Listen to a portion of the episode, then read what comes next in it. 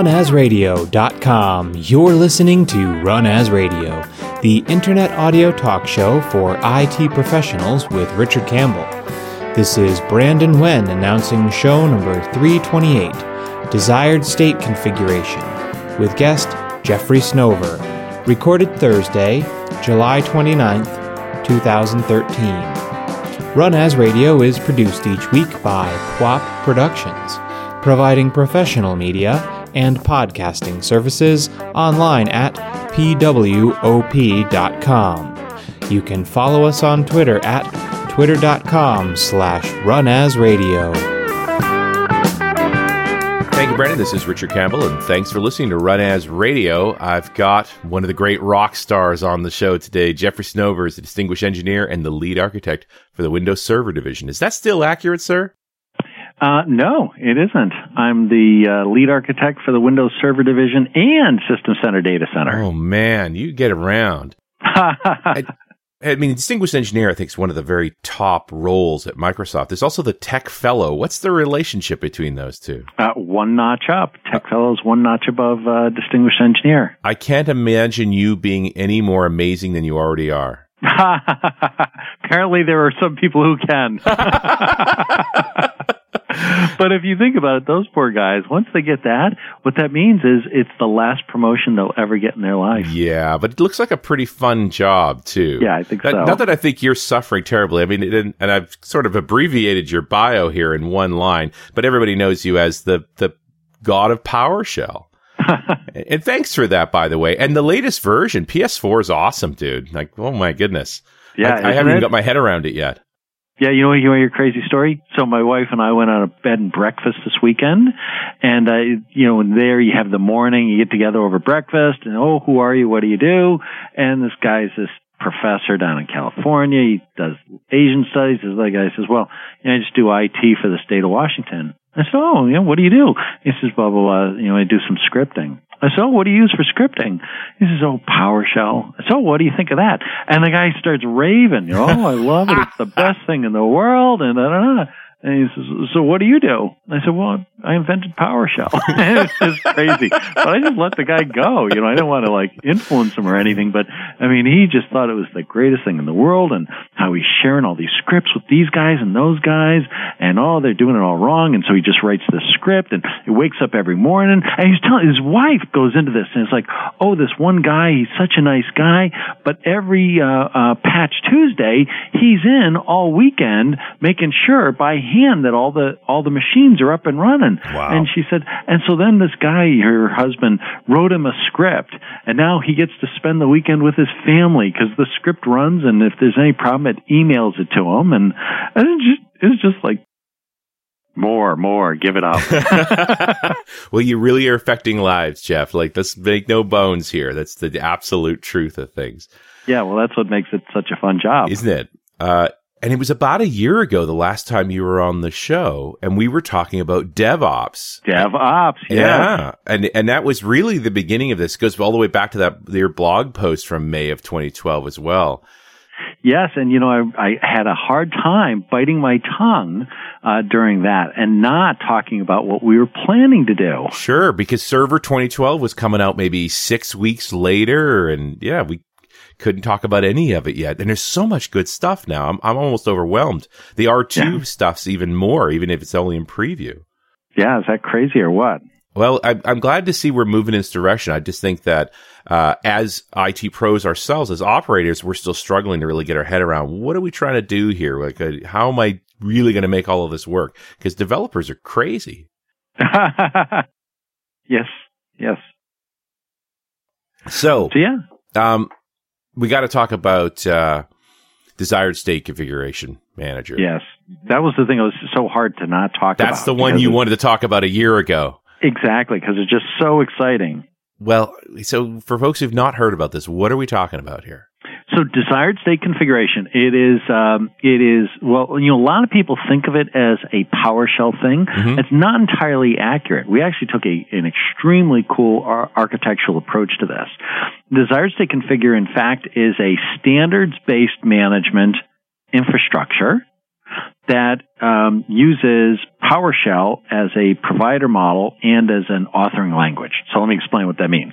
So basically, what happens is you use any tool you want to create this document, which is called a MOF. That's a standards based management document that says, here's the world I want it to be. And what you do is you give that to a, a Windows server. Actually, it's, it's any standards based management thing that has a DSC agent on it. And what it does is it interprets this document and makes the world that way. So we like to, you remember, remember Star Trek, right? right. Star Trek, Jean-Luc Picard, yep. you know, sits back there and he says, ah, here's what I want to do. Make it so and then number whoever it is, number one, uh, goes off and he does all the hard work to make it so. And Picard's off drinking his tea, right? It's all just good. So that's sort of the model. You say, here's the way I want it to be, and you give it to some agent, and it makes it so, and only bothers you if it can't. You know, and you don't have to worry about the details about how it does it.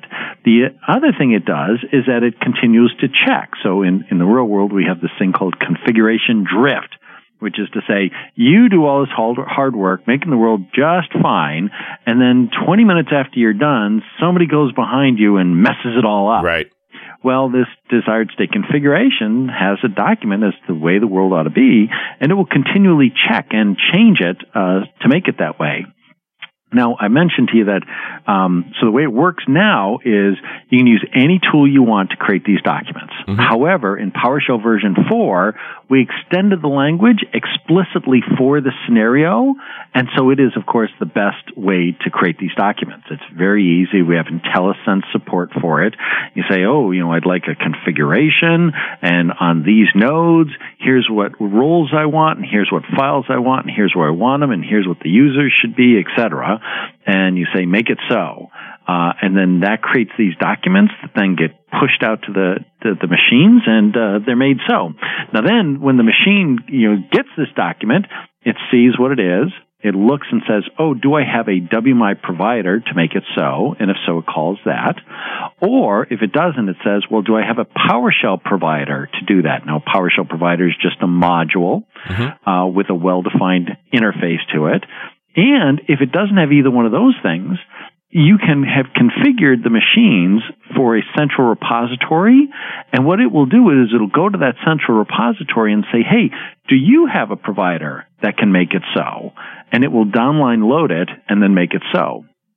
And so this is incredibly powerful. So think of it this way. That's effectively like page faulting in all of your agents into the machine. Right because you just say, "Hey, here's the way the world." Works. By the way, it's completely extensible. So you know, we it's a version one, so we don't have many things that you can configure. Mm-hmm. But already the community is going and writing these their own PowerShell providers and uh, making them available to other people. And so you can do that, and you just put them up in this repository, and then you set this document saying, "Hey, here's what I want it to be." You send it to the world. It says, "I don't know what you're talking to, about." Goes to the central repository, pulls it down, says, "Oh, that's what you mean," and makes it so. And I'll tell you, you know, you hear the story and you know the story and it sounds great, but then when you do it, like we were getting ready for Tech Ed, right? And uh, we are getting ready, and you try this and you screw it up, and you try that and you screw it up, and all these things, and it's, uh, and then I just used the story, right? I said, okay, now clean up my machine and get me back to the initial state, and it really is such a transformational experience. I mean, it's just so cool. So, I mean, what kind of configurations can we specify? Like, we, uh, I, immediately go to the idea of building a uh, a web farm of some kind. Exactly. That's what we demonstrated at the uh, at uh, TechEd. Mm-hmm. Is uh, hey, here's a set. And no, actually, to be clear, there, I think. Let me see. I think no. I think that uh, some of those we did with demo providers, right. which we just published all today, and some of them we uh, are shipped in box.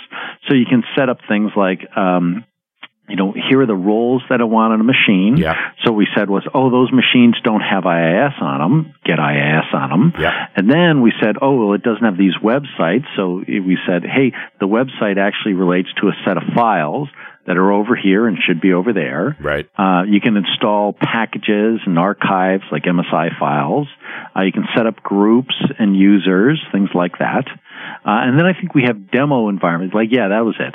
So we, we had a bunch of demo uh, resources that we were using to set up the demo. Mm-hmm. So concretely, it had uh, VMs and VHDs to go uh, configure the demo environment with a d- domain controller and a bunch of IIS VMs.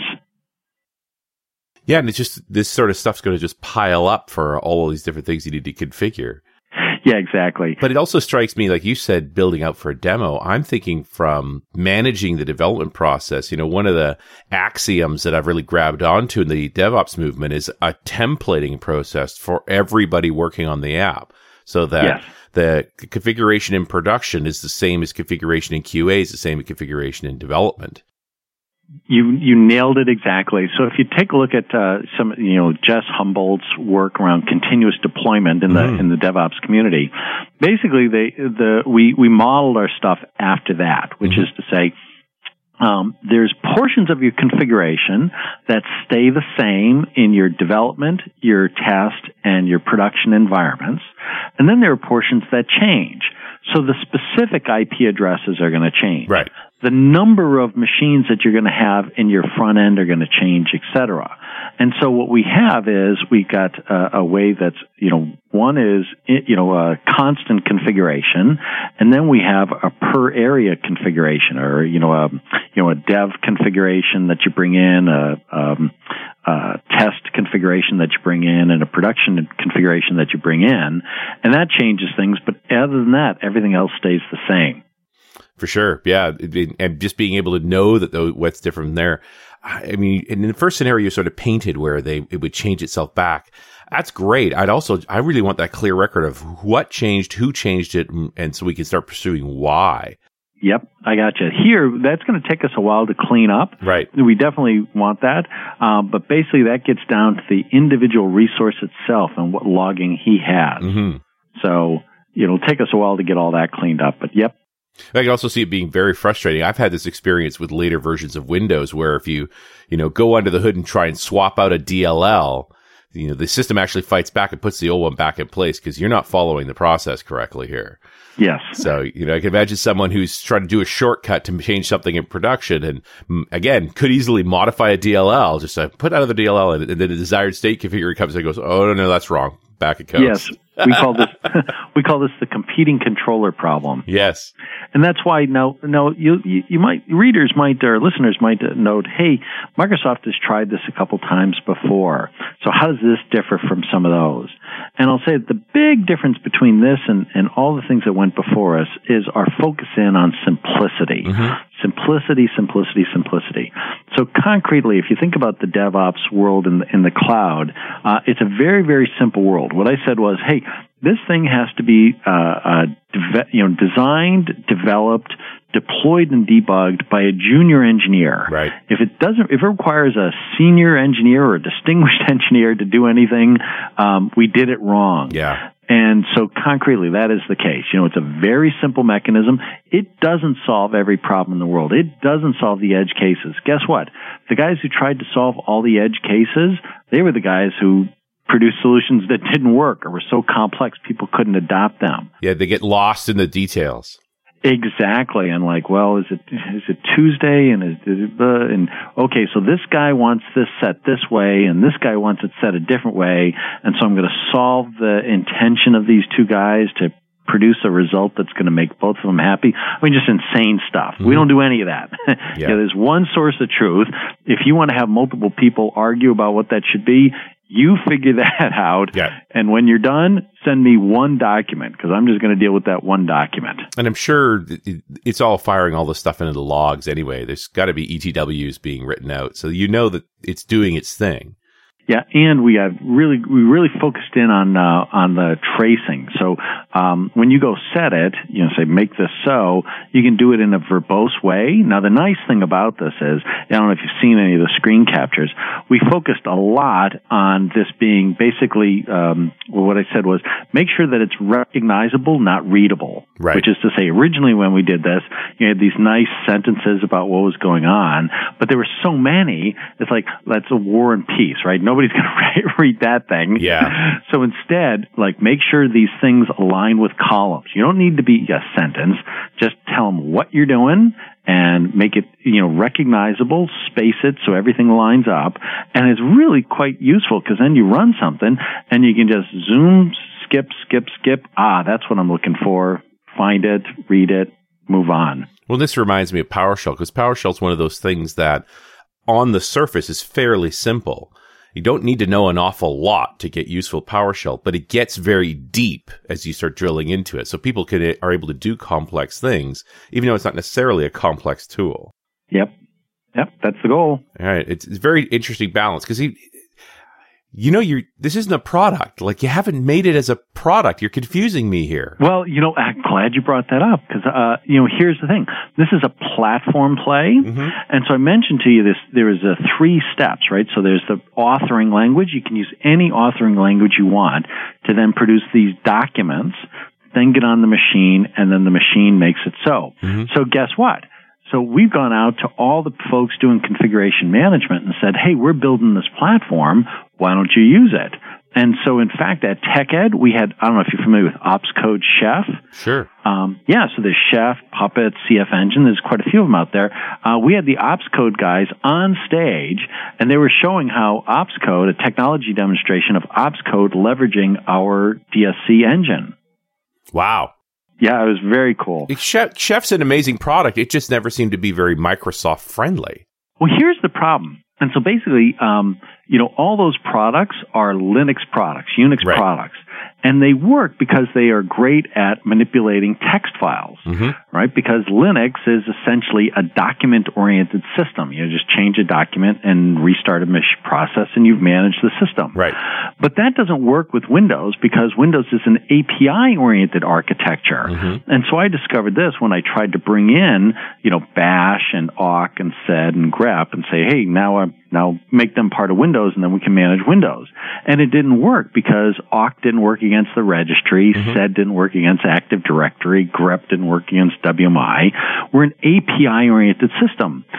And so when I talked to these guys, one of the guys said, yeah, you know, effectively we're just kicking butt on the Unix space. And then when it comes to Windows, it's like hitting a brick wall. Wow. You know, we either have to either go write all this stuff ourselves, uh, for every managed element, or we go try and talk to people and say, hey, well, why don't you make your stuff manageable to my product? And then they say, well, wait, what, your product? Why shouldn't I do the other guy's product? Or, you know, what, what the heck?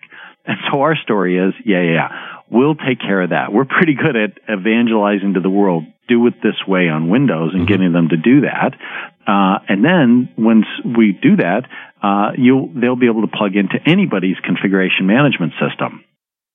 So that's the benefit of the, the platform play. Right. Yeah, and it, well, and in the end, it's you know, PowerShell is this text-driven thing that is actually influencing the whole company. You know, I love how the IIS administrator just became a wrapper over top of of PowerShell, and Exchange is the same way. I can't wait till we're all like that, just because it means that there's nothing I can do in the UI that can't be done in the script. Exactly, exactly correct. Yeah, it's gonna be fun. So all, this all comes together then, and we can use the tools we want. So Chef is on the playbook now. Yep, it is. That's that's really cool, sir. Like that that's good news because I yeah, as much as I want to buy everything from you, you can't seem to build it all. It's a lot. Yeah, well, you know, we've always been a platform company, right? So, yep, and we, you know, honestly, the way I think about this is, um, if I can, if my customers have the access to the best tools, they're going to benefit, mm-hmm. and I'm going to benefit. So you know, if those tools are my tools, great. If there's somebody else's tools, that's great. Degrees to which there's competition, there's multiple tools, and they're each like forcing each other to get better, even better. Yeah. I, I totally agree. There's also still going to have to be some rationalization here too. Like I was getting pretty good at doing template driven uh, virtual machine generation with SCVMM and ConfigMan. But this, ah, excellent. Because this, this, seems to step on this as well. Like rather than do that, I can actually step into the VM itself and do the configuration at a lower level. Yep. And so we're integrating this is the cloud service model. Mm-hmm. So the SCVM templating is now being lined up with the Azure um, models, and we'll have a common cloud service model.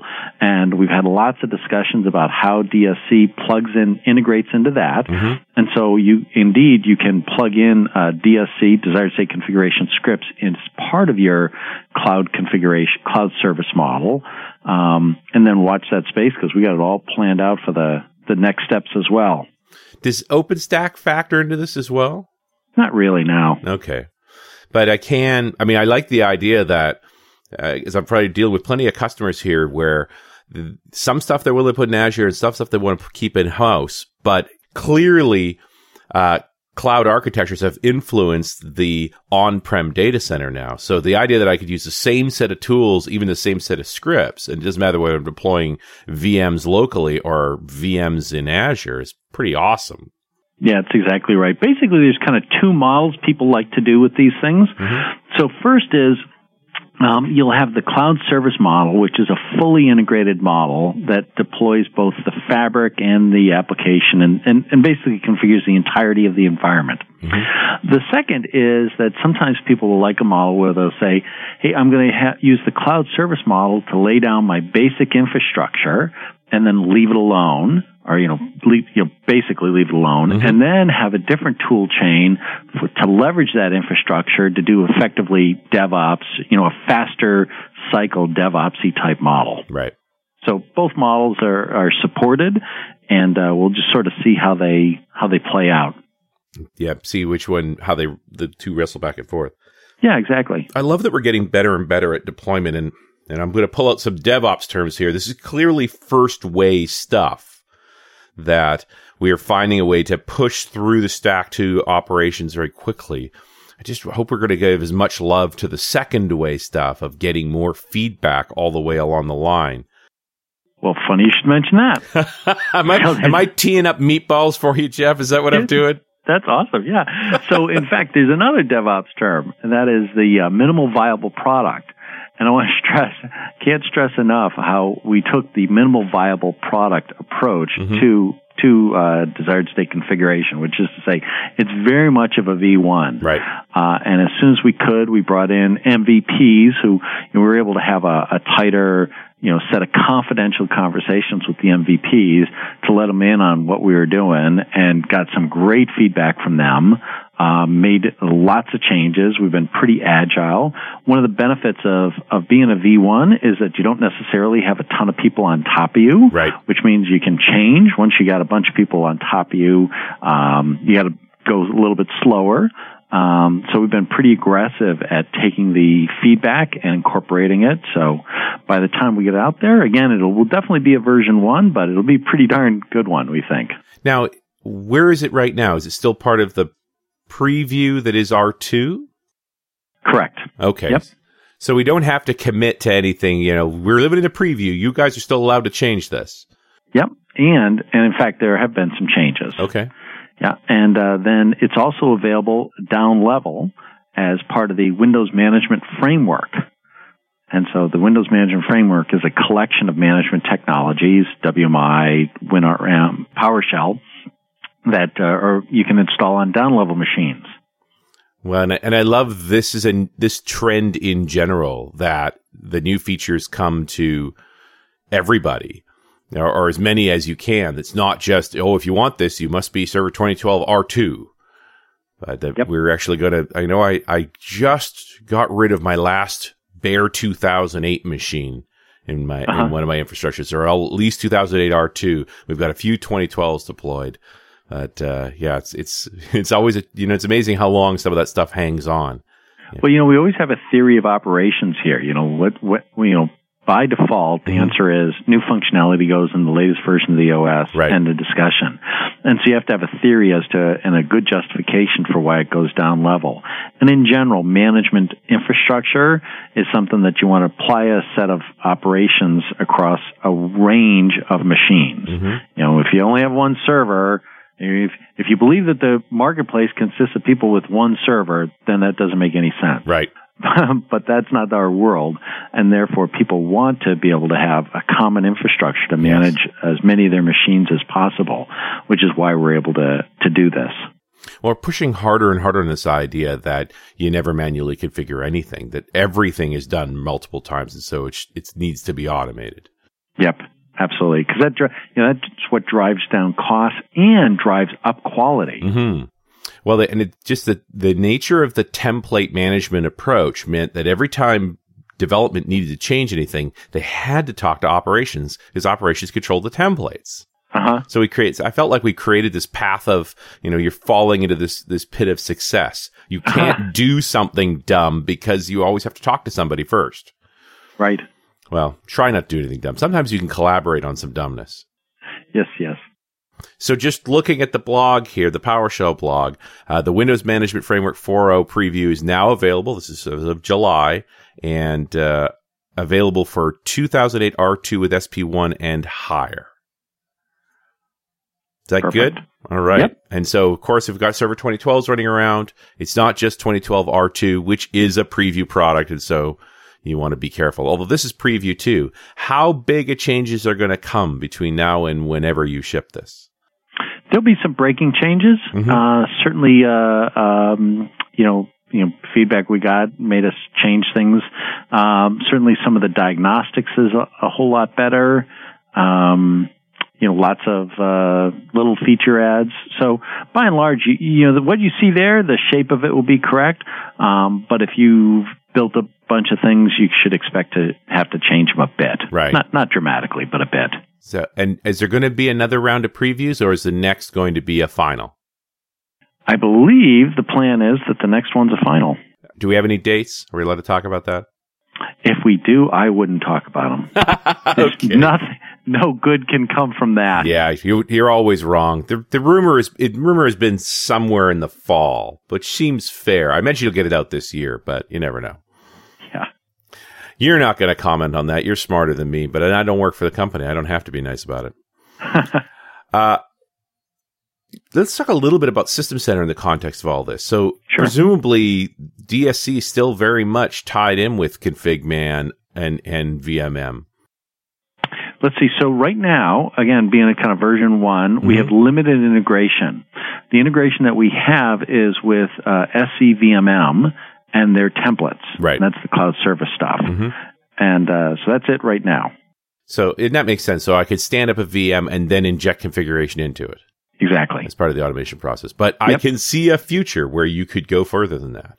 You uh, right now we are getting sort of crazy um, uh, uh, excited feedback on the desired state configuration. So my guess is you're going to see it lots of places. Right.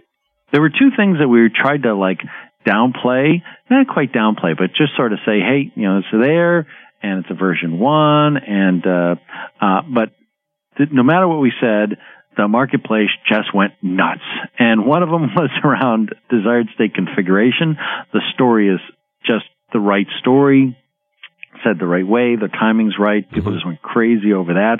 And then our Gen 2 VMs as part of hypervisor, you know, there just sort of said, hey, it's new technology. You know, we, it's not plumbed through everything yet, but we wanted to get it out there. And you really tried to, you know, play it down. And, and then we see all these articles about, you know, top 10 things. Number one, Gen 2 VMs. Well, what's really different in a Gen 2 VM?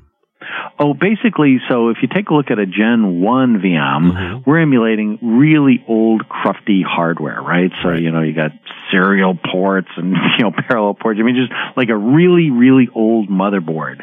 And so a Gen 2 VM is basically a modern motherboard. Right. And so it has UEFI and, you know, it boots faster, has secure boot, etc. Right. Um, but people just, that seemed to get everyone's imagination. I think maybe calling it Gen 2 was, I don't know.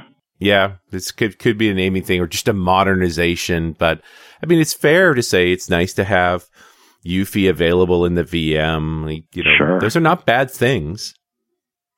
But yep. uh, I, I get it, and yeah, was, I guess it was just time to increment that. We don't you don't think much about what the actual uh, you know emulated hardware is in a VM.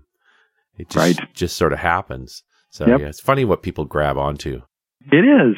It's easy to get your head around what's what's what's important going up in the, in the Gen 2 VM. I think DSC is one of those things where you know the mind boggles with the choices now. Yeah, you know what's really interesting though is is it turns out that DSC at the end of the day is really just a pattern of doing scripts. Mm-hmm um, and a set of conventions to support that pattern. And anybody could have done exactly what we're doing at any time up to and including PowerShell version one. Sure. You know, remoting probably you could do it to everything. Uh, but it was really just the, hey, we're going to be clear about it. We're going to articulate it. We're going to have a support structure around it. Um, uh, that then just made it bear fruit. Mm-hmm. Yeah, and I guess that's the, sort of the cornerstone to all of those things. Just make that make yeah. it work that way. Yeah, you know, there's always been this kind of conversation around imperative versus declarative programming, mm-hmm. and that's basically what we're doing. You know, um, now, by the way, so there's exactly two wrong answers here. One is, oh, the only thing you should do is purely imperative, right. or the only thing you should do is purely declarative. Right. Both those you know, if you, you ever hear any of that, run away. Those people are smoking dope. Right. That, that makes no sense. But, um, and I also feel it's like imperative where possible, declarative where necessary, but the bar moves over time because you, implications become more natural as you get more mature. No, that's exactly it. That's why. Do you ever ever that there's this old game that um, had these two steel bars on a on a piece of wood, and you had a ball, and the trick was, I think they called it moonwalk or something. And mm-hmm. the trick was you moved the bars across and the ball started rolling. And if you moved it too quickly, it just fell. And if you didn't move it enough, it didn't go anywhere. And the trick to that game was figuring out the right time to go wide and the right time to go close. Right. And that's sort of the way it is with this imperative versus declarative. You know, you got to sense where are you? What's the conditions? And do I want to be more imperative or more declarative? At some point, one of these one of these projects inside was declaring that we were going to be able to do fully imperative programs, like replace the entirety of System Center with pure declarations. Wow. And you listen to that, you're like, wow, really? And at some point, this gathered quite a bit of momentum. People, I mean, that story was so compelling. People were like, yes, stop doing everything you're doing and, and adopt this framework. And I just said, well, you know, that doesn't really make any sense. Can it's we, a little snake oilish too, right? Like that's a little, little bit. Yeah. So I get the in there and I start looking at their declarations, and honestly, I'm not making this up. They had declarations, you know, angle bracket is all XML, angle bracket for each, you know, right, and and while and if, and it's like, okay, so just that's your those, that's your declarative yeah. uh, language. You're declaring the old imperative language. Nicely done. exactly. It's like taking a C programming and putting all the keywords in in brackets. yeah, that makes it better. Oh, that was sad. Oh well, it's you know, all the ideologues are a mistake. You know, you've got to pick a pick a line down the middle, and you know, you lean one way or the other. But it it does, and it yeah, and it is a moving fence post too. And that's why I think I'm actually really quite pleased by where we ended up with desired state configuration. Because mm-hmm. I think, unlike some of the others, if you take a look at the, the guys in the space, you know, basically there's two approaches here. One is what's called an inside out domain specific language, right. and the other is an outside in domain specific language. And if you take a look at both of them, you know, Chef chose one approach, Puppet chose the other, mm-hmm. and both of them took it as far as they could and ended up saying, uh, and I need some more of the other. Yep. And that's the deal. you need both. Yeah. And we started off in the beginning saying, no, you need both. And so I think our, our approach, our design is really quite, quite powerful and, and quite clean. Nice. Well, and, and like said, it's got to, you've got to sort of stroke down the middle to some degree. Puppet and Chef in some ways go together because they solve different the problems in different directions. Mm, yep. But we're still battling with tooling. I also look at just the, the proliferation of PowerShell script management tools, mm. which uh, you, you guys don't seem to have stepped into yet, but there's all kinds of third party products in that space. Yep. And then this crazy community. So we'll see how far they push DSC. Can't wait to see all the scripts that get built. Yes, it's going to be fun. Well, Jeff, it's always fun to talk to you. Thanks so much for for being awesome. This is great stuff. Okay. Good talking to you. And we'll loop you back in a year or so, see where we are next time. Yeah, boy, we're going to have fun to talk about then, won't we? Yeah. Just think about all the stuff you weren't able to talk about today. there is quite a bit of it, actually. That's funny. Jeffrey Snover, thanks so much for coming on the show. Cheers. And we'll talk to you next week on RunAs Radio.